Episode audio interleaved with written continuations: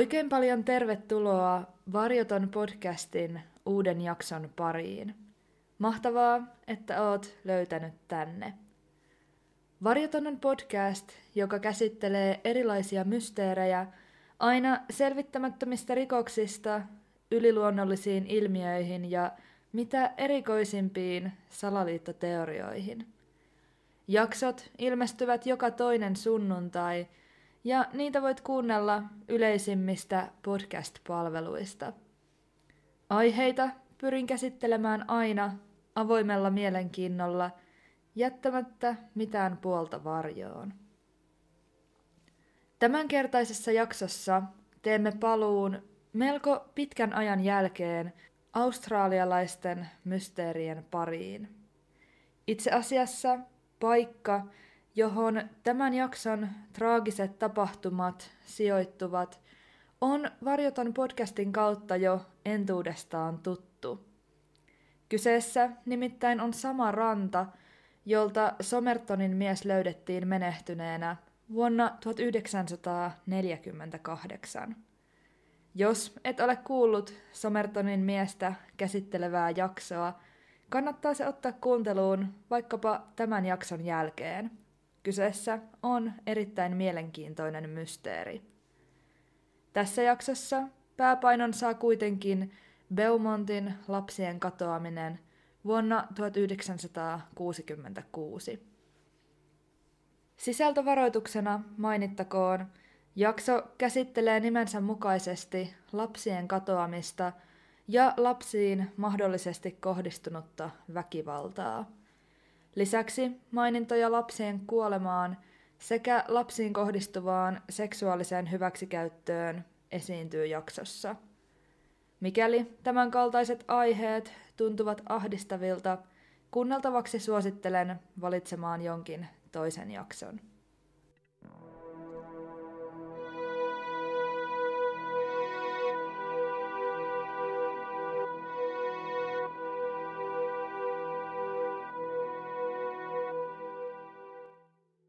Tapahtumat kuljettavat meidät Australiaan, Etelä-Australian osavaltion pääkaupunkiin Adelaideen.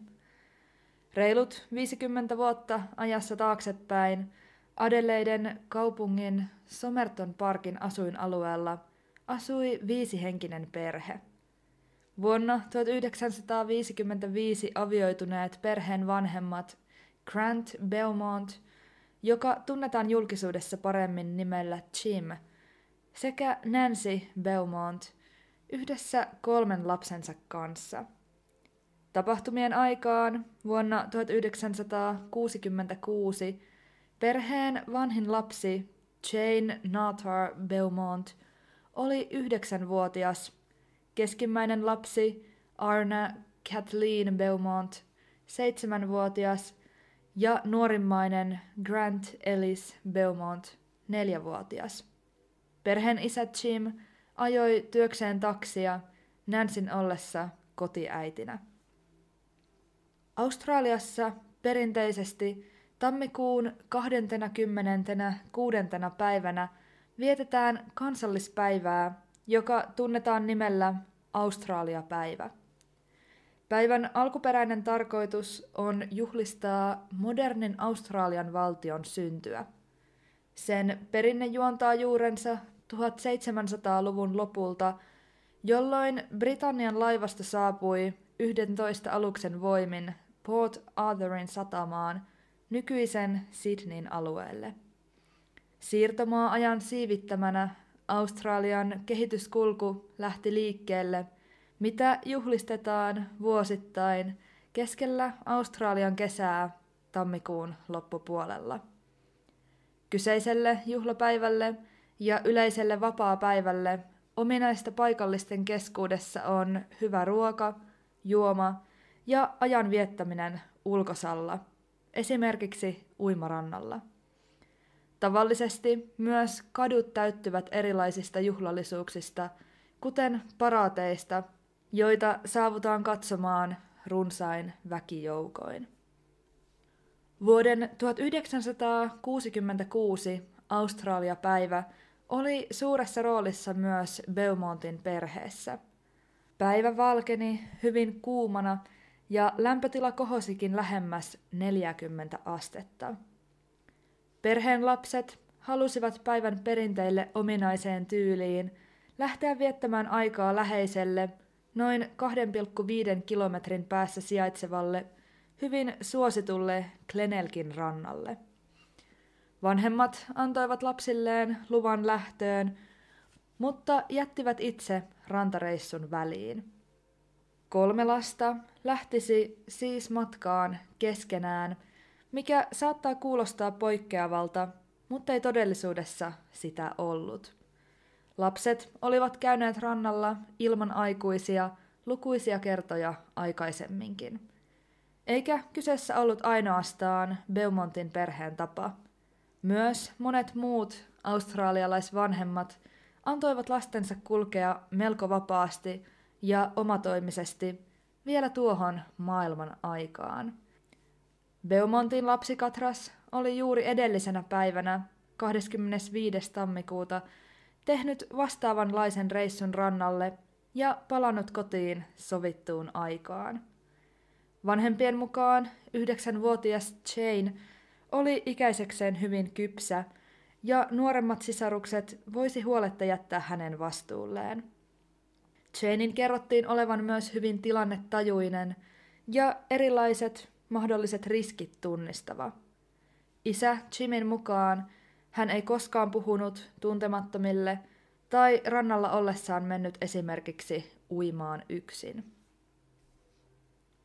Lähtöä valmisteleva kolmikko pakkasi tavaransa mukaan ja lähti matkaan linja-autolla, sillä ilma oli liian kuuma kävelyyn. Lapset poistuivat kotoaan noin yhdeksän tai kymmenen aikoihin aamulla. Matka linja-autolla rannalle kesti vain noin viiden minuutin verran, ja lapset poistuivat autosta rannan läheisyydessä. Tarkoituksena oli viettää rannalla aikaa muutaman tunnin verran ja palata kotiin kello 12 takaisin lähtevällä linja-autolla. Puolen päivän saapuessa tämä linja-auto tuli ja meni ilman Beaumontin lapsia. Kotona lapsiaan odotellut Nancy hämmästyi ja hieman huolestui asiasta, mutta järkeili lasten todennäköisesti vain myöhästyneen tästä bussista. Eivätköhän he tulisi kotiin seuraavalla iltapäivä kello kahden bussilla. Myös tämä auto tuli ja meni, eikä lapsista näkynyt jälkeäkään, minkä seurauksena Nancy huolestui todenteolla. Samoihin aikoihin Jim palasi töistä kotiin vain kuullakseen huonot uutiset. Perheen lapset olivat myöhästyneet sovitusta kotiintuloajasta jo useammalla tunnilla, mikä ei ollut heille lainkaan luonteenomaista. Vanhemmat päättivät välittömästi lähteä etsimään lapsia rannan läheisyydestä. Noin kolmen aikaan iltapäivällä Jim ja Nancy olivat jo paikan päällä etsimässä lapsiaan täydellä teholla. Hetki hetkeltä tilanne muuttui epätoivoisemmaksi ja kauhu otti valtaa vanhempien mielistä. Lapset eivät olleet rannalla, eikä heitä näkynyt myöskään sen lähistössä. Etsintä jatkui ja suuntautui paikallisten tuttujen koteihin siinä toivossa, että lapset olisivat päättäneet mennä yllätysvierailulle. Kun mitään ei ollut vielä iltapäivä viiden jälkeen löytynyt, päättivät huolestuneet vanhemmat ottaa yhteyttä poliisiin. Kello 17.30 Glenelgin poliisi sai ilmoituksen kolmesta kadonneesta lapsesta ja yksi Australian mittavimmista tutkintaprosesseista – ja maan historian tunnetuimmista tapauksista käynnistyi.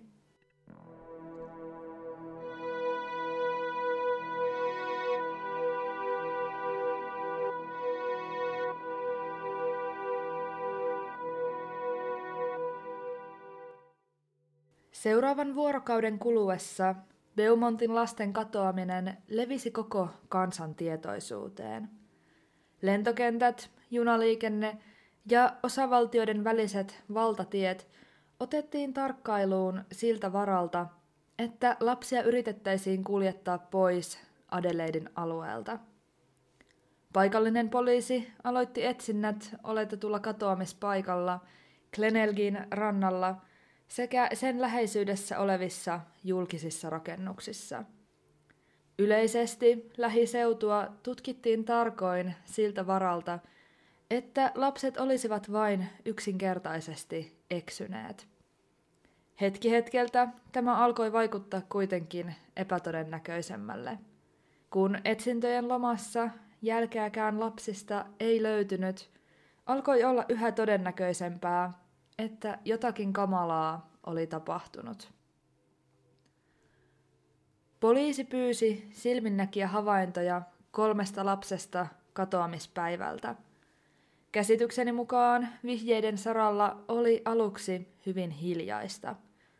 Jos ymmärsin asian oikein, kolmen päivän kuluttua katoamisesta varten otettavista havainnoista alettiin tarjota rahallista erään lähteen mukaan 250 Australian punnan suuruista korvausta, jolla pyrittiin houkuttelemaan ihmisiä kertomaan pienimmätkin tietonsa.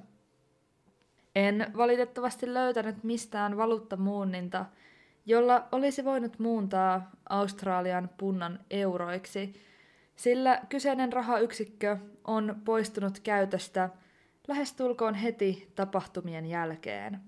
14. helmikuuta vuonna 1966, jolloin käyttöön otettiin Australian dollari. Pian havainnoista maksettavan rahallisen korvauksen mukaan tulon jälkeen poliisi alkoi saada runsaasti silminnäkiä havaintoja Beaumontin lapsista katoamispäivältä. Lapsista tehtiin lukuisia uskottavia havaintoja pitkin päivää, ja niiden perusteella oli hahmotettavissa jonkinlainen aikajana tapahtumille. Lasten pääsyä rannalle voidaan pitää varmana. Aamun linja-autoa kuljettanut henkilö muistaa lapset ja on kertonut heidän poistuneen autosta rannan läheisyydessä. Lähteiden välillä esiintyy hieman ristiriitaista tietoa siitä, mihin aikaan tarkalleen ottaen lapset rannalle saapuivat, mutta saapumisen jälkeen aamupäivällä heidät havaittiin uimassa matalassa rantavedessä. Hieman myöhemmin kolmikko nähtiin leikkimässä nurmikkoa kastelevien sprinklereiden alla rannan välittömässä läheisyydessä. Lasten iloista leikkimistä varjosti kuitenkin jokin, mikä sai viimeistään tässä vaiheessa tilanteen muuttumaan hyvin synkäksi.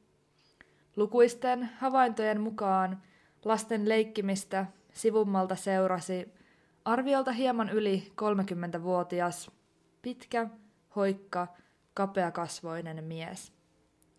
Silminnäkijöiden mukaan mies oli ruskettunut ja hänellä oli vaaleat tai vaaleanruskeat hiukset.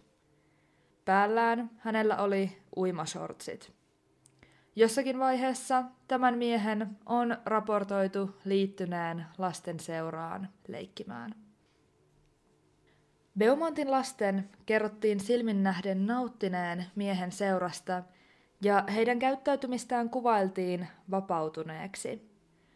Jimin ja Nansin mukaan tämä oli outoa, sillä lapset olivat tyypillisesti todella ujoja, eivätkä vanhempien mukaan koskaan käyttäytyisi kuvailulla tavalla tuntemattoman henkilön seurassa. Tämän perusteella alettiin pohtia, olisiko mies lapsille entuudestaan tuttu. Kuten sanottu, lapset olivat olleet myös aikaisemmin keskenään rannalla, mikä voisi antaa miehelle mahdollisuuden rakentaa luottamussuhdetta lapsiin rauhassa. Tässä vaiheessa Nansin mieleen palasi eräs tilanne muutamien päivien takaa. Kun iältään keskimmäinen lapsi, seitsemänvuotias Arna, oli tokaissut äidilleen. Janeillä on rannalla poikaystävä. Tilanteessa Nancy oli ikään kuin sivuttanut asian, ajatellen, että Arna puhuu vain jostakin rannalla tavatusta leikkikaverista. Nyt tilanne oli kuitenkin toinen. Olisiko joku havainnut lasten viettävän rannalla usein keskenään aikaa ja ujuttautunut heidän lähipiiriinsä pahat tarkoitusperät mielessään? Valitettavasti se alkoi vaikuttaa todennäköiseltä.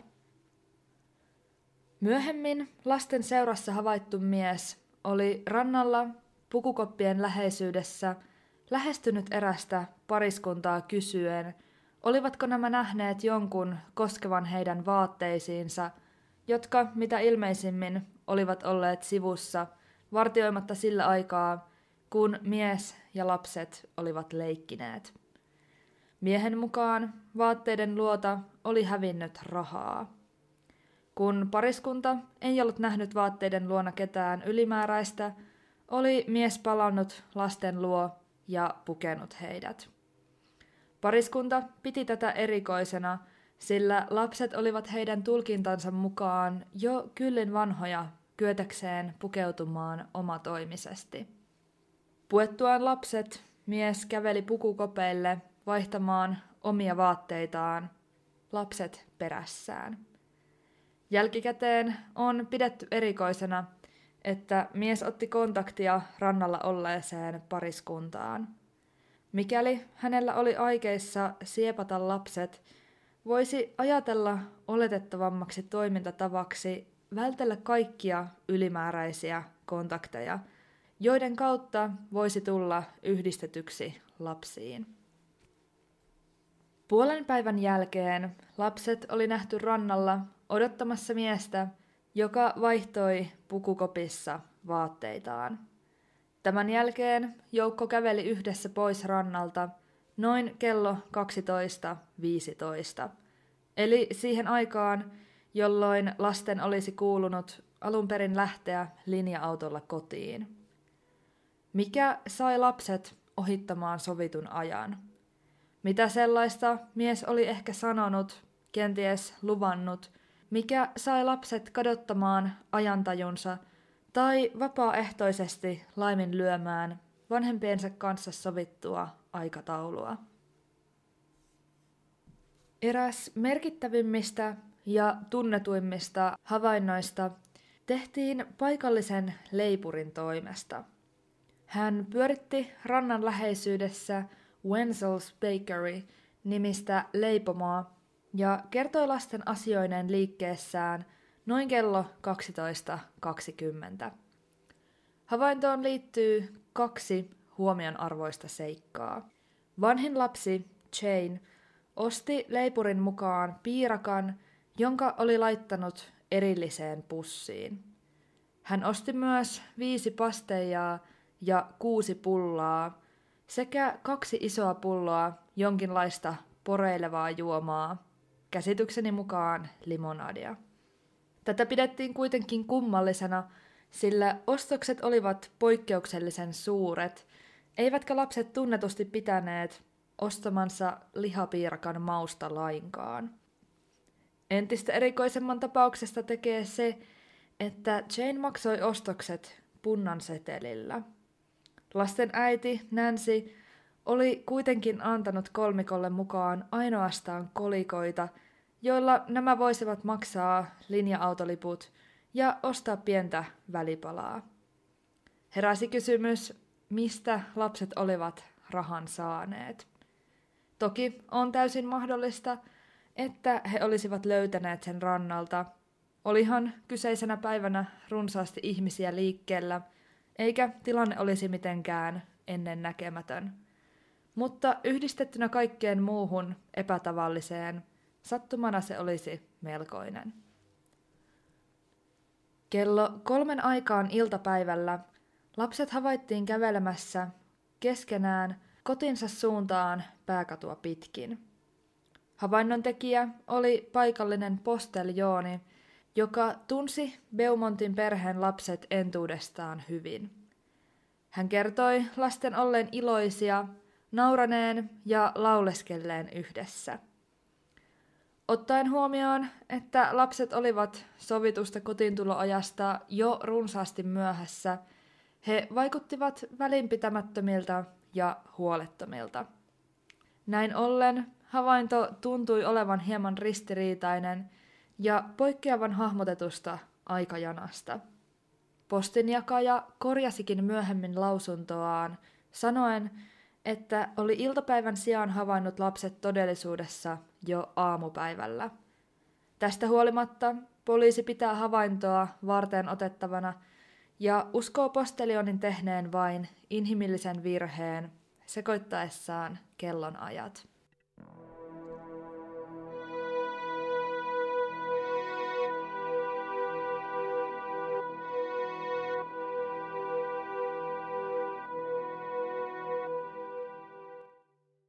Lasten seurassa havaitusta miehestä piirrettiin luonnoskuva todistajien kuvailun perusteella. Luonnoksen kanssa ilmeni kuitenkin joitakin ongelmia, mikä on hahmotettavissa kuvaa katsottaessa. Kun itse esimerkiksi vertaan kuvaa muihin rikostapauksiin liittyviin luonnoskuviin, on tämä kyseinen teos melko suurpiirteinen ja voisi kai sanoa hutaistu. Erään lähteen mukaan luonnoksen piirtäjä olisi ollut humalassa kuvaa tehdessään ja kamppailut aikarajan umpeutumisen kanssa. Mutta tosiaan tämän tiedon löysin ainoastaan yhdestä lähteestä ja suhtautuisinkin siihen siis melko suurella varauksella. Useita kuukausia katoamisen jälkeen eräs nainen otti poliisiin yhteyttä – hänen mukaansa katoamisyönä hänelle tuntematon mies oli mennyt naapurissa sijaitsevaan autioituneeseen taloon yhdessä kahden tyttö- ja yhden poikalapsen kanssa. Myöhemmin hän oli havainnut poikalapsen juoksevan kadulla mies perässään. Mies oli saanut karkuun pyrkivän pojan kiinni ja palannut tämän kanssa taloon. Seuraavana aamuna naapuritalo vaikutti jälleen autiolta, eikä nainen enää koskaan nähnyt kyseistä joukkoa. Poliisi ei ilmeisesti koskaan saanut täyttä selvyyttä sille, miksi nainen odotti useita kuukausia ennen kuin kertoi tietonsa julki. Lapsia koskevia havaintoja tuli poliisille vielä tämän jälkeen jatkuvalla syötöllä noin vuoden ajan. Yhä tänä päivänä Poliisi saa tapaukseen liittyviä vihjeitä säännöllisesti. Lapsilla oli rannalla mukanaan yhteensä 17 tavaraa, mukaan lukien vaatteet, laukut ja pyyhkeet. Mitään näistä tavaroista ei ole koskaan löydetty, vaan ne ovat kadonneet lasten mukana. Perinteisten rantatavaroiden, kuten uimapukujen lisäksi, Janeilla oli mukanaan pokkariversio kirjasta Pikkunaisia. Tätä on jälkeenpäin ihmetelty jonkin verran. Alkuperäisen suunnitelman mukaan reissun ei ollut määrä olla ajallisesti kovinkaan pitkä. Olisiko Jane ottanut kirjan mukaan tarkoituksenaan tehdä vaikutus johonkin rannalla olevaan henkilöön? Noin kaksi vuotta katoamisen jälkeen vuonna 1968 perheen vanhempia lähestyttiin postin kautta. He vastaanottivat kaksi kirjettä, jotka koskivat heidän kadonneita lapsiaan. Toinen kirjeistä oli väitetysti heidän vanhimman lapsensa Janein kirjoittama, kun taas toisen oli kirjoittanut lapsien sieppauksen takana oleva mies. Kirjeet oli leimattu Victorian osavaltiossa, mikä on Etelä-Australian naapuriosavaltio. Väitetysti Janein kirjoittaman kirjeen sisältö oli tiivistetysti jotakuinkin seuraavanlainen. Olemme eläneet nämä vuodet hyvää elämää sen miehen kanssa, joka otti meidät rannalta. Omassa kirjeessään väitetty sieppaaja kertoi todella ottaneensa lapset rannalta ja tituleerasi itsensä kolmen lapsen suojelijaksi. Nyt hän olisi kuitenkin valmis palauttamaan lapset vanhemmille tietyssä paikassa tiettyyn aikaan. Se, mikä paikka oli kyseessä, jäi itselleni epäselväksi, ja luulenkin, ettei sitä olla yksityiskohtana kerrottu julkisuuteen. Kirjeet saatuaan vanhemmat eivät jääneet epäröimään, vaan ottivat välittömästi yhteyttä poliisiin. Ehkä jopa hieman yllättäen asiaan suhtauduttiin virkavallan toimesta todellisella vakavuudella ja kirjeiden aitoutta pidettiin kaikin puolin mahdollisena. Käsiala-analyysin perusteella näytti siltä, että Jane olisi todella voinut kirjoittaa toisen kirjeistä. Vanhemmat menivät yhdessä peiteasuun sonnustautuneen poliisin kanssa kirjeessä ilmoitetulle paikalle, mutta ketään muuta ei saapunut sinne. On varmaan turha edes kuvitella, kuinka suuri pettymys tämä oli Jimille ja Nansille. Tämän jälkeen pariskunta vastaanotti vielä yhden kirjeen. Tässä kirjeessä Sieppaaja kertoi muuttaneensa mieltään lasten palauttamisen suhteen sen jälkeen, kun kirjeistä oli kerrottu poliisille. Vanhemmat olivat pettäneet kirjoittajan luottamuksen, eikä tämä enää omien sanojensa mukaan aikoisi palauttaa lapsia. Tämän jälkeen yhtäkään kirjettä ei enää saapunut. Kirjeiden arvoitus saatiin kuin saatiinkin ratkaistua vuosia myöhemmin. Vuonna 1992, 24 vuotta kirjeiden saapumisen jälkeen, kehittyneen DNA-teknologian kautta kyettiin saamaan uudenlaista tietoa kirjeiden kirjoittajasta. Tutkimusten jälkeen ne saatiin yhdistettyä mieheen, joka oli tuolloin vuonna 1992 41-vuotias. Mies oli kirjoittanut kaikki kolme kirjettä 17-vuotiaana, ajatellen toimintansa olevan hupaisaa pilaa. Täytyy sanoa, etten voi käsittää, kuka pitää tämän kaltaista toimintaa hauskana. Kirjat kirjoittanut mies ei koskaan saanut teoistaan rangaistusta, sillä asian tultua ilmi oli kirjeiden kirjoittamisesta kulunut jo liian paljon aikaa, ja hän oli ollut teon aikaan alaikäinen.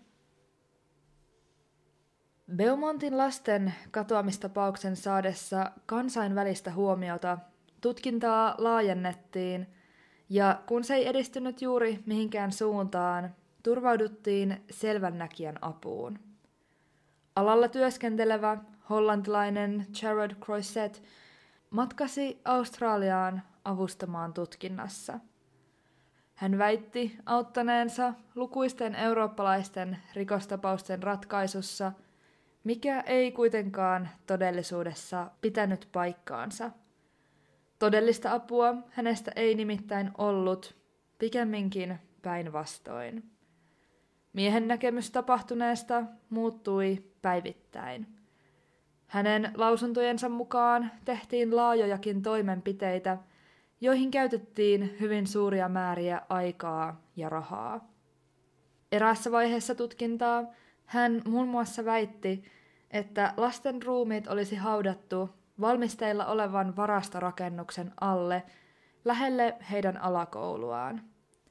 Rakenteilla olevan varaston sen hetkiset omistajat olivat haluttomia purkamaan rakennusta kaivausten tieltä, kun todisteena oli ainoastaan selvännäkijän lausunto. Heille maksettiinkin peräti 40 000 dollarin suuruinen palkkio rakennuksen purkamisesta. Pian toimenpide huomattiin täysin turhaksi, sillä, kuten ehkä arvata saattaa, mitään ei löytynyt.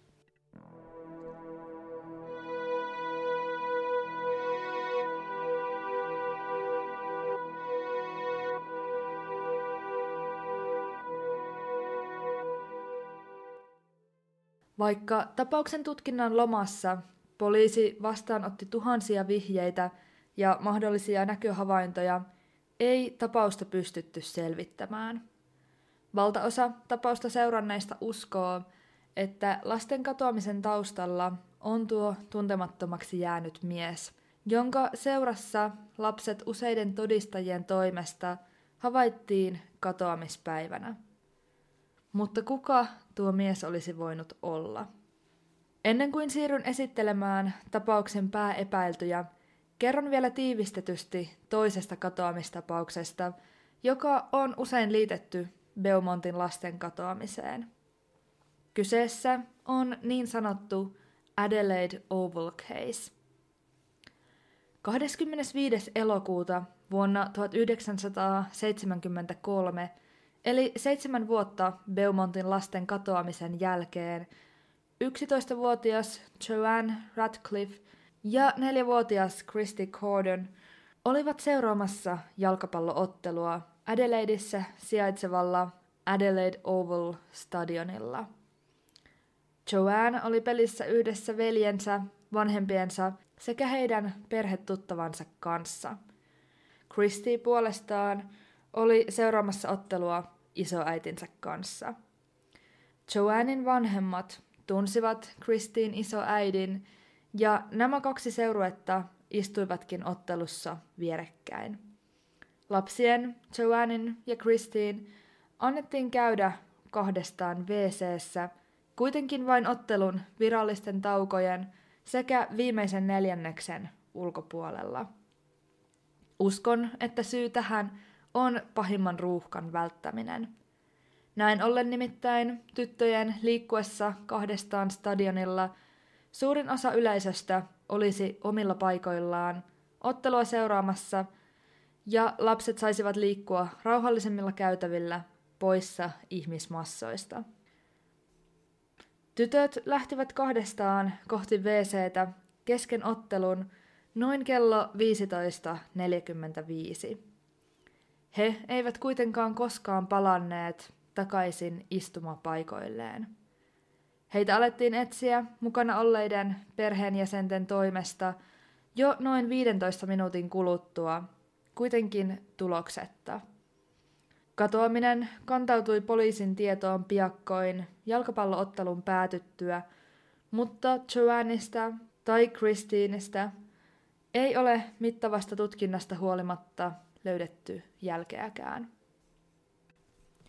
Tytöistä tehtiin lukuisia silminnäkiä havaintoja noin puolentoista tunnin sisällä siitä, kun he poistuivat istumapaikoiltaan katsomosta – Heidät on raportoitu ainakin kerran katselemassa kulkukissaa, kerran viettämässä aikaa muiden lasten kanssa ja myöhemmin mitä ilmeisimmin ahdistuneen näköisinä tuntemattoman miehen seurassa. Havaintojen mukaan tämä mies olisi kantanut neljävuotiasta Christinia. Silminnäkijät eivät olleet kuitenkaan ajatelleet tilanteessa olevan mitään hämäräperäistä – ja ehkä ihan luonnollisesti tulkinneet miehen olevan tyttöjen isä. Viimeisin raportoitu, melko varma havainto tytöistä tehtiin sillalla lähellä Adelaidin eläintarhaa. Eräs toinen todistaja kertoi kuitenkin myöhemmin nähneensä heidät North Adelaidein rautatieaseman ja Port Roadin välillä – mutta ilmeisesti tämän vihjeen paikkansa pitävyys ei ole täysin selvillä. Miksi tämä tapaus nousee lähestulkoon aina esiin puhuttaessa Beaumontin lapsista? Hyvin moni, mukaan lukien osa tapausta tutkineista poliiseista, uskoo molempien tapausten takana olevan sama tekijä. Beaumontin lasten katoamisessa – ja Adelaide Oval Caseissa on hämmästyttävän paljon samankaltaisia piirteitä. Lapset osuivat iän ja katoamisolosuhteiden puolesta hyvin pitkälti samaan muottiin. Molemmissa tapauksissa lapset päästettiin liikkumaan keskenään ilman aikuisen valvovaa silmää, eivätkä lapset palanneet sovitusti takaisin.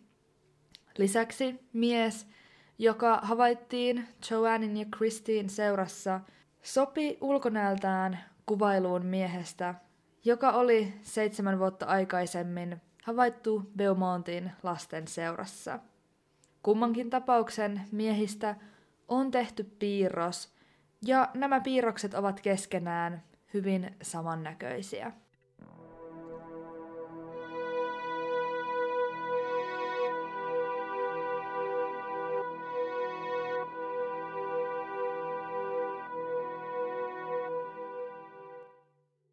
Beaumontin lasten katoamistapauksen yhdeksi pääepäillyksi nousi vuonna 1946 syntynyt mies Bevan Spencer von Einem. Hänen historiansa sisältää taipumusta aggressiivisuuteen ja rajuun väkivallan käyttöön. Vuonna 1983 hänet tuomittiin 15-vuotiaan pojan Richard Kelvinin kiduttamisesta ja murhasta. Von Ainemiin liittyen poliisiin yhteydessä oli henkilö, joka tunnetaan nimimerkillä Mr. B. Häntä on kuvailtu luotettavaksi todistajaksi hänen annettuaan tärkeitä tietoja Von Ainemista Richard Kelvinin murhatutkinnan lomassa. Mr. B kertoi Von Ainemin tunnustaneen jopa kehuskelevaan sävyyn kaupanneensa kolme lasta rannalta ja suorittaneensa heille ihmiskokeita. Näiden kokeiden aikana yksi lapsista olisi kuitenkin menehtynyt, minkä seurauksena mies olisi surmannut myös kaksi muuta lasta. Ruumiit, kylmäverinen Von Ainem oli Mr. Bean mukaan vienyt Adeleiden eteläpuolelle – jättäen ne maastoon. Von Einem on ollut vuosien saatossa haluton yhteistyöhön poliisin kanssa. Hänen osuuttaan myös Adelaide Oval Caseen pidetään mahdollisena, sillä myös tästä tapauksesta hän on kertoman mukaan maininnut Mr. Bille. Beaumontin lasten katoamisen aikaan Von Einem oli vain 19-vuotias – mikä tekee hänestä reilusti nuoremman kuin lasten seurassa havaittu noin 30-vuotiaaksi kuvailtu mieshenkilö. Toinen miehen syyttömyyttä tukeva tekijä on Beaumontin lasten nuori ikä sekä sukupuoli. Hyvin usein sarjamurhaajilla on jokin tietty uhrityyppi. Von Ainemin myöhemmät rikokset kohdistuivat teini-ikäisiin poikapuolisiin henkilöihin. Näin ollen Beaumontin lapset eivät vastaa hänen tyyppiään, joskin on mahdollista, ettei tässä vaiheessa vielä nuorelle Von Ainemille olisi muotoutunut selkeää tyyppiä ja lapset olisivat kuuluneet hänen ensimmäisten uhriensa joukkoon. Ilmeisesti tiedossa oli ainakin, että Von Ainem oli havaittu jossakin vaiheessa tirkistelemässä lapsia, jotka vaihtoivat vaatteitaan rannan pukukopeissa.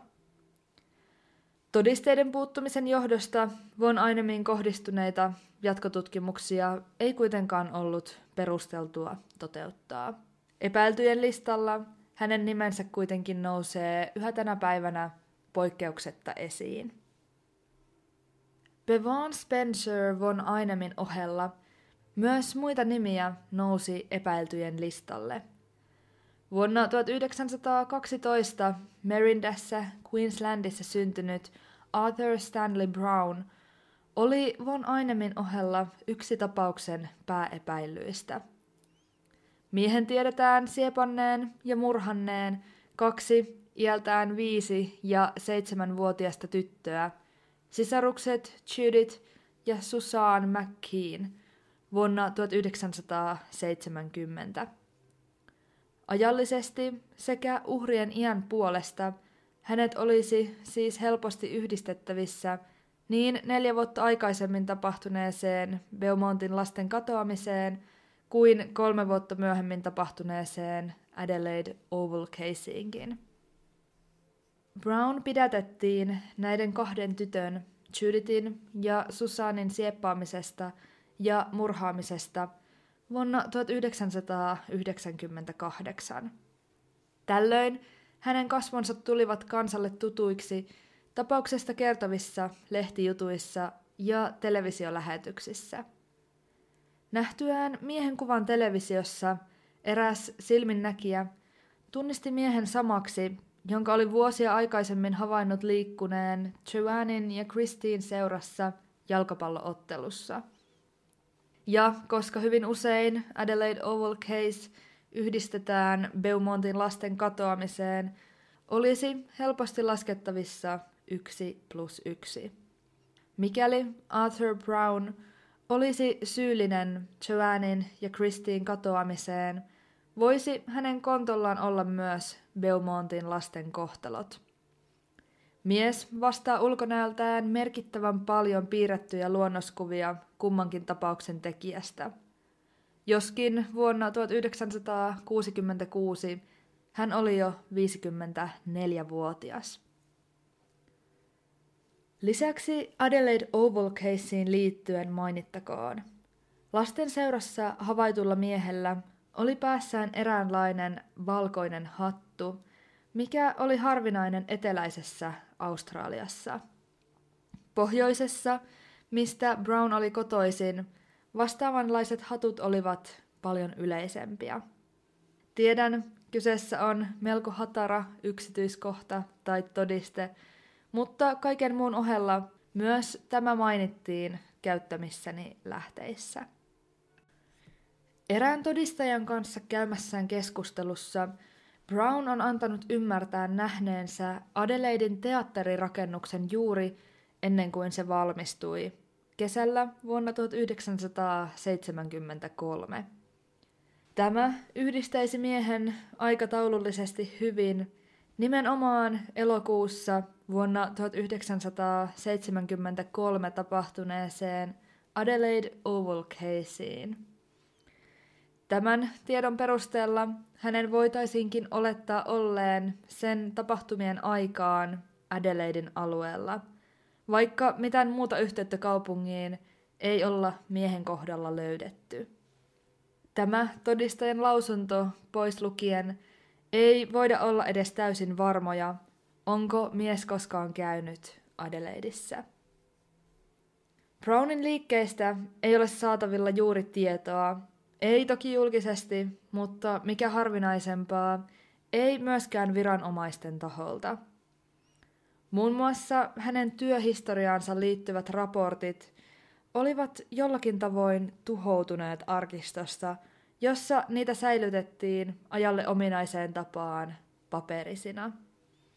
Uskotaan, että ainakin osa tiedoista on voinut tuhoutua – vuonna 1974 sattuneessa Brisbanein tulvassa.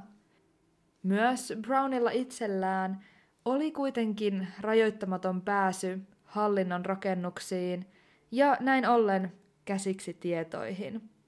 Käytännössä on siis mahdollista, että hän on tuhonnut syystä tai toisesta itseään koskevia tietoja myös henkilökohtaisesti.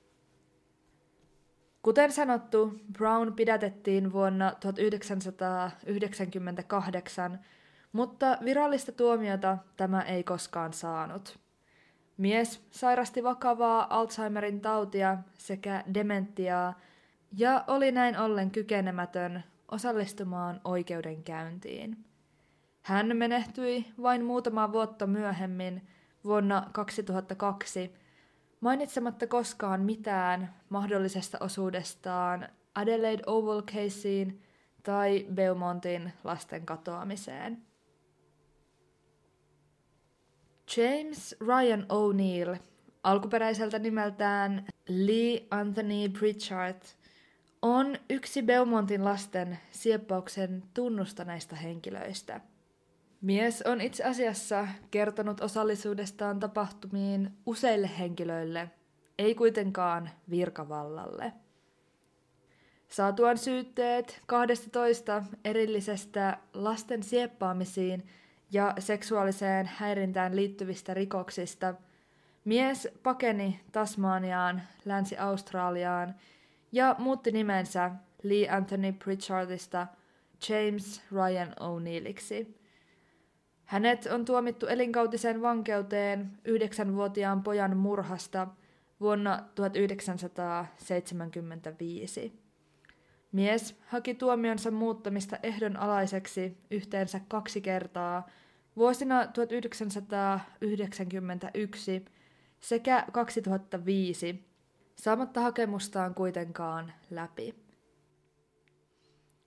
1990-luvulla eräs freelancer-toimittaja kiinnostui miehen tarinasta ja halusi tuottaa hänestä dokumenttielokuvan.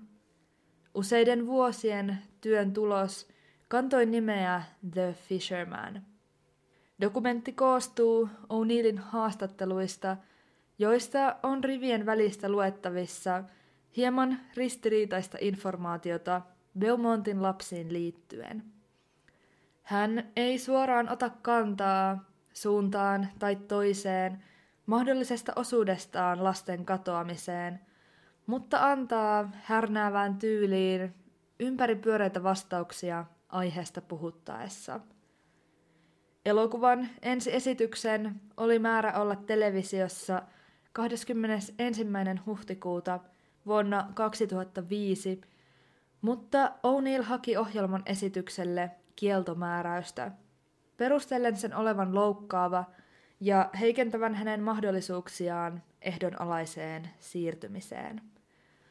Oikeuskäsittelyiden jälkeen vuonna 2006 saatiin päätös, joka oikeutti dokumentin esittämisen kansainvälisesti. Jos James O'Neill kiinnostaa henkilönä enemmän, kyseinen dokumenttielokuva löytyy ainakin YouTubesta. O'Neillillä oli taipumusta valehteluun. Vuonna 1969 mies joutui tilanteeseen, jossa sai ymmärrykseni mukaan vahingossa osuman pistoolista hänen työkaverinsa toimesta. Pään alueelle kohdistunut luoti tuhosi ainakin miehen haju- ja makuaistin pysyvästi.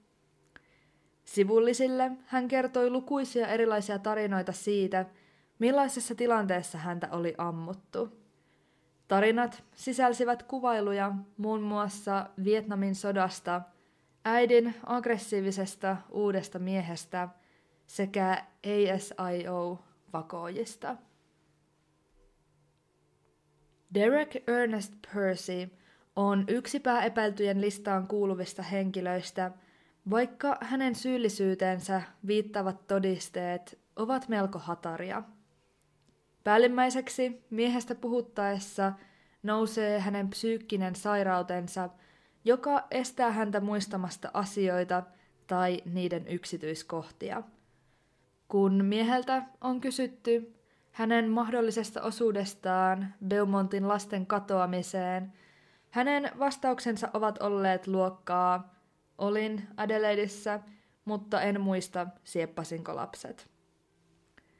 Miehen mahdollista osuutta tukee hänen yhdennäköisyytensä luonnoskuvan kanssa, vaikkakin hän oli tapahtumien aikaan vuonna 1966 vasta 17-vuotias. Persin nuorta ikää pidetäänkin yleisesti yhtenä merkittävimmistä hänen syyttömyyttään tukevista tekijöistä. Olisiko näin nuori henkilö kyennyt suunnittelemaan ja toteuttamaan näin suuren rikoksen jäämättä kiinni? Lisäksi alaikäisellä miehellä ei tiettävästi ollut autoa, minkä uskotaan olevan osallisena lasten katoamistapauksessa. Auton avulla lasten kanssa pakeneminen olisi ollut nopeampaa ja vaivattomampaa, ja olisi vähentänyt mahdollisia silminnäkiä havaintoja, antaen sieppaajalle etumatkaa tutkintaan nähden. Vuonna 2013 tapaus sai uuden epäillyn, kun julkaistiin kirja, joka käsitteli Beaumontin lasten katoamista. Kirjassa nimeltään The Satin Man Uncovering the Mystery of the Missing Belmont Children annettiin vahvasti ymmärtää, että lasten katoamisen takana olisi mies, jota kutsuttiin nimellä Satin Man, eli suoraan suomennettuna satiinimies. Kirjassa miehen henkilöllisyyttä ei suoraan paljastettu, mutta ei mennyt aikaakaan, kun se saatiin suuren yleisön tietoon. Eräs kirjan lukenut henkilö tunnisti satinimiehen kuvailujen perusteella omaksi isäkseen. Poikansa tunnistama satiinimies, oikealta nimeltään Harry Phipps, ei noussut esiin kuitenkaan ensimmäistä kertaa tapaukseen liittyen. Jo vuonna 2007 Phippsin poika Hayden, joka oli katoamishetkellä 15-vuotias, oli kertonut nähneensä kolme lasta isänsä takapihalla katoamispäivänä. Harry Phipps kuului niin sanottuun Adelaidein sosiaaliseen eliittiin. Hän oli varokas eikä ujostellut näyttää sitä. Mies tunnettiin muun muassa tavastaan jaella punnan seteleitä. Ja jos muistatte, juuri tällaisella rahalla Beaumontin lapset maksoivat ostoksensa leipomossa. Myöhemmin julki tuli miehen väitetty seksuaalinen kiinnostus lapsia kohtaan. Phipps muistutti suhteellisen paljon luonnoskuvaa, joka Beaumontin lapsen seurassa olleesta miehestä on piirretty. Hän oli pitkä, hänen hiuksensa olivat vaalean ruskeat ja niin ikään vuonna 1966 hänellä oli kapeat kasvot. Katoamisen aikaan vuonna 1917 syntynyt mies oli kuitenkin jo 48-vuotias, mikä tekee hänestä reilusti vanhemman kuin todistajien lausunnot antavat ymmärtää. Kuten sanottu, lapset olivat vanhempien mukaan hyvin ujoja tuntemattomien ihmisten seurassa. Voisi siis ajatella, että ehkäpä mies, joka lasten seurassa havaittiin katoamispäivänä, olikin heille ennestään tuttu. Tätä tukisi Arnan äidilleen kertoma väite Janein rannalla olevasta poikaystävästä. Jos lähdetään liikkeelle olettamuksesta, että lapset olisivat tunteneet miehen, olisi luultavaa, että tämä olisi paikallinen. Phipps asui ainoastaan 300 metrin päässä rannasta, mikä antaisi hänelle oivan tilaisuuden olla paikalla aina lasten saapuessa. Tekijän paikallisuutta voisi tukea myös lasten leipomokäynti. Kolmikko kävi leipomossa keskenään ilman ketään ulkopuolista.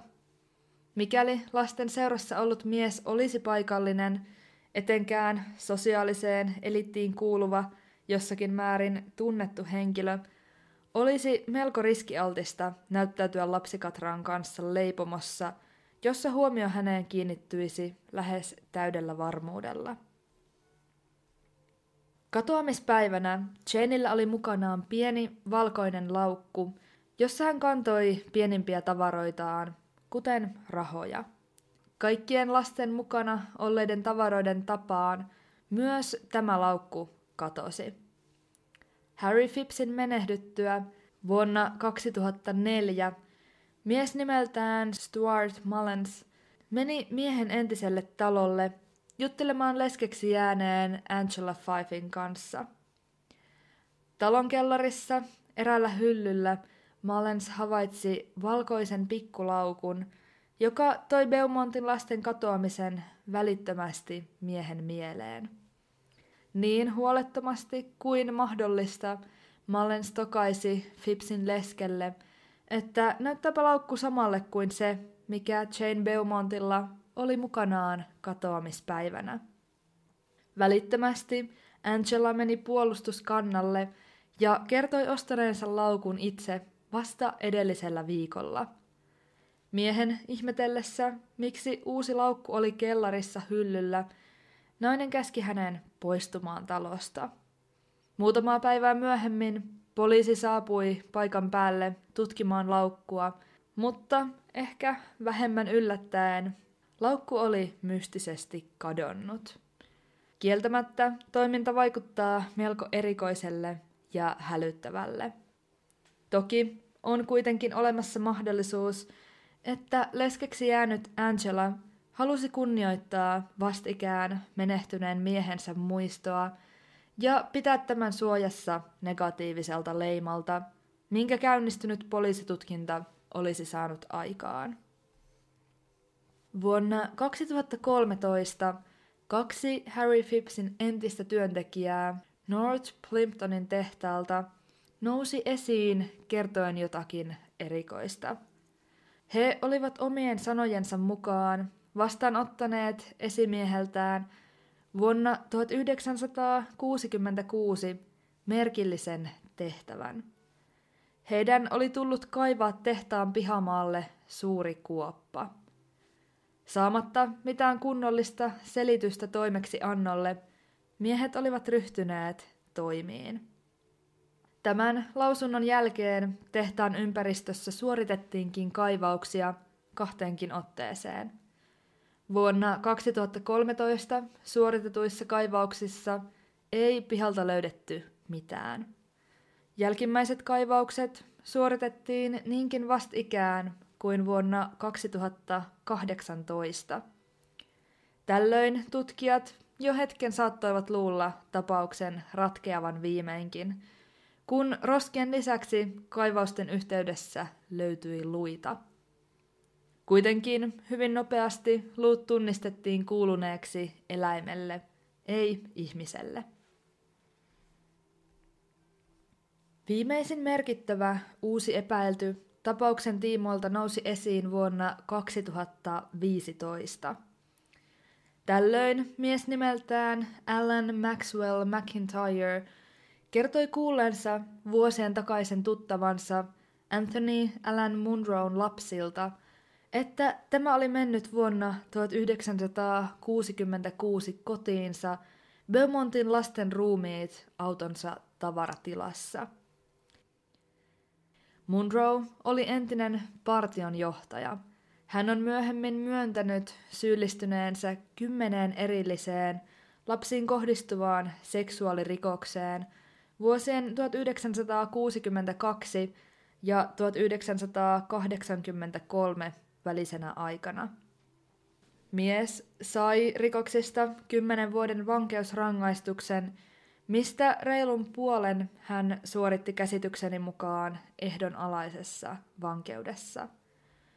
Munroon lapset kertoivat luuleensa isänsä autossa ollutta Arnaa pojaksi hänen lyhyiden hiustensa vuoksi.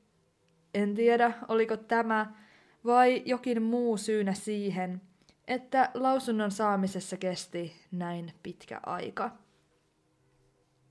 Vuonna 2017 Beaumontin lasten katoamista tutkivan poliisin haltuun päätyi lasten päiväkirja, jonka perusteella Anthony Allen Munro olisi sijoitettavissa Glenelgin rannan läheisyyteen katoamisajankohtana. Poliisi pitää mahdollisena, että mies todella oli alueella tapahtumien aikaan, mutta mitään muuta, mikä yhdistäisi Munroon lasten katoamiseen ei ole noussut esiin.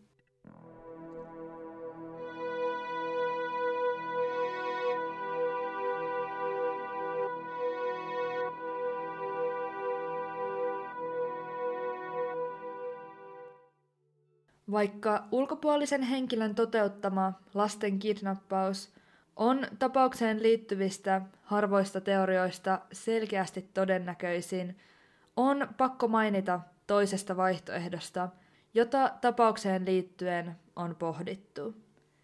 Koska lapset katosivat rannalta veden välittömästä läheisyydestä, on hukkumisen mahdollisuutta ollut punnittava. Vaihtoehtoa vastaan on kuitenkin hyvin paljon yksityiskohtia. Lasten mukana katosivat myös heidän kaikki tavaransa. Vaikuttaa erittäin epätodennäköiseltä, että lapset olisivat menneet uimaan ja ottaneet kaikki tavaransa, mukaan lukien vaatteet, laukut ja rahat mukaan veteen. Ja mikäli lapset olisivat jättäneet tavaransa rannalle, luulisi, että niiden kohtalo olisi selvinnyt. Kyseinen ranta on tarkoitettu nimenomaan uimista varten, minkä johdosta vedessä ei ollut esimerkiksi voimakkaita virtauksia. Paikalla oli myös paljon ihmisiä. Voisi ajatella, että joku olisi nähnyt hädässä olevat lapset tai viimeistään heidän ruumiinsa. Sen paremmin poliisi kuin valtaosa tapausta seuranneista ulkopuolisistakaan ei siis usko lasten katoamisen selittyvän hukkumisella. Palatakseni vielä katoamispäivään. Itseäni kummastuttaa hyvin paljon se, kuinka lapsien katoaminen oli käytännössä mahdollista. Kuten sanottu, katoamispäivänä vietettiin Australia-päivää, minkä johdosta ihmisiä oli liikkeellä vielä tavallistakin enemmän. Miten kukaan ei nähnyt mitään? Kuinka mahdollinen kidnappaaja uskalsi iskeä juuri sellaisena päivänä, kun tiesi silminnäkijöiden määrän olevan tavalliseen nähden moninkertainen? Oliko teko suunniteltu vai toteutettu hetken mielijohteesta tilaisuuden tullen? Mitä lapsille tapahtui katoamishetken jälkeen? Minne he menivät tai minne heidät vietiin ja kenen toimesta? Beaumontin lasten katoamisesta on tähän päivän mennessä tullut kuluneeksi jo 56 vuotta. Ja kuten sanottu, valitettavasti tapaus on yhä selvittämättä. Australian poliisi uskoo saatujen tietojen valossa – lasten joutuneen siepatuiksi ja murhan kohteiksi. Kadonneiden lasten vanhemmat jäivät asumaan kotitalonsa vielä joksikin aikaa tapahtumien jälkeen, siinä toivossa, että lapset vielä jonakin päivänä palaisivat kotiin. 1980-luvulla pari kuitenkin erosi. Beaumontin perheen äiti Nancy menehtyi vuonna 2019 Adelaidein vanhainkodissa, saamatta koskaan tietää, mitä hänen kolmelle lapselleen tapahtui. Jim on elossa yhä tänä päivänä ja on iältään jo yli 90-vuotias. On varmasti sanomattakin selvää, että tämä tapaus on kaikin puolin järkyttävä, traaginen ja äärimmäisen surullinen – Tuntuu, ettei mikään sana riitä kuvaamaan tämän tragedian todellista luonnetta. Vanhempien tuskaa on mahdotonta kuvitella. He menettivät kerralla kaikki kolme lastaan, minkä on oltava melko lailla pahinta, mitä ihmiselle voi tapahtua. Epätietoisuuden ja tuskan määrä on ollut ja on yhä valtava. Mitä lapsille tapahtui, on kysymys, johon ei olla saatu tähän päivään mennessä vastausta. Siepattiinko heidät jonkin aikaisemmin mainitun henkilön tai kenties jonkun täysin muun toimesta? Voisiko tapaus selittyä onnettomuudella tai olisiko olemassa pienintäkään mahdollisuutta, että lapset olisivat hengissä? Voiko tapaus vielä selvitä voidaanko vastauksia vielä saada. Se vaikuttaa epätodennäköiselle, mutta on olemassa toivon siemen. Kuten aina tässäkin totean, mikään ei ole mahdotonta. Tämän kerran jakso alkaa lähestyä loppuaan. Kiitos todella paljon, kun kuuntelit.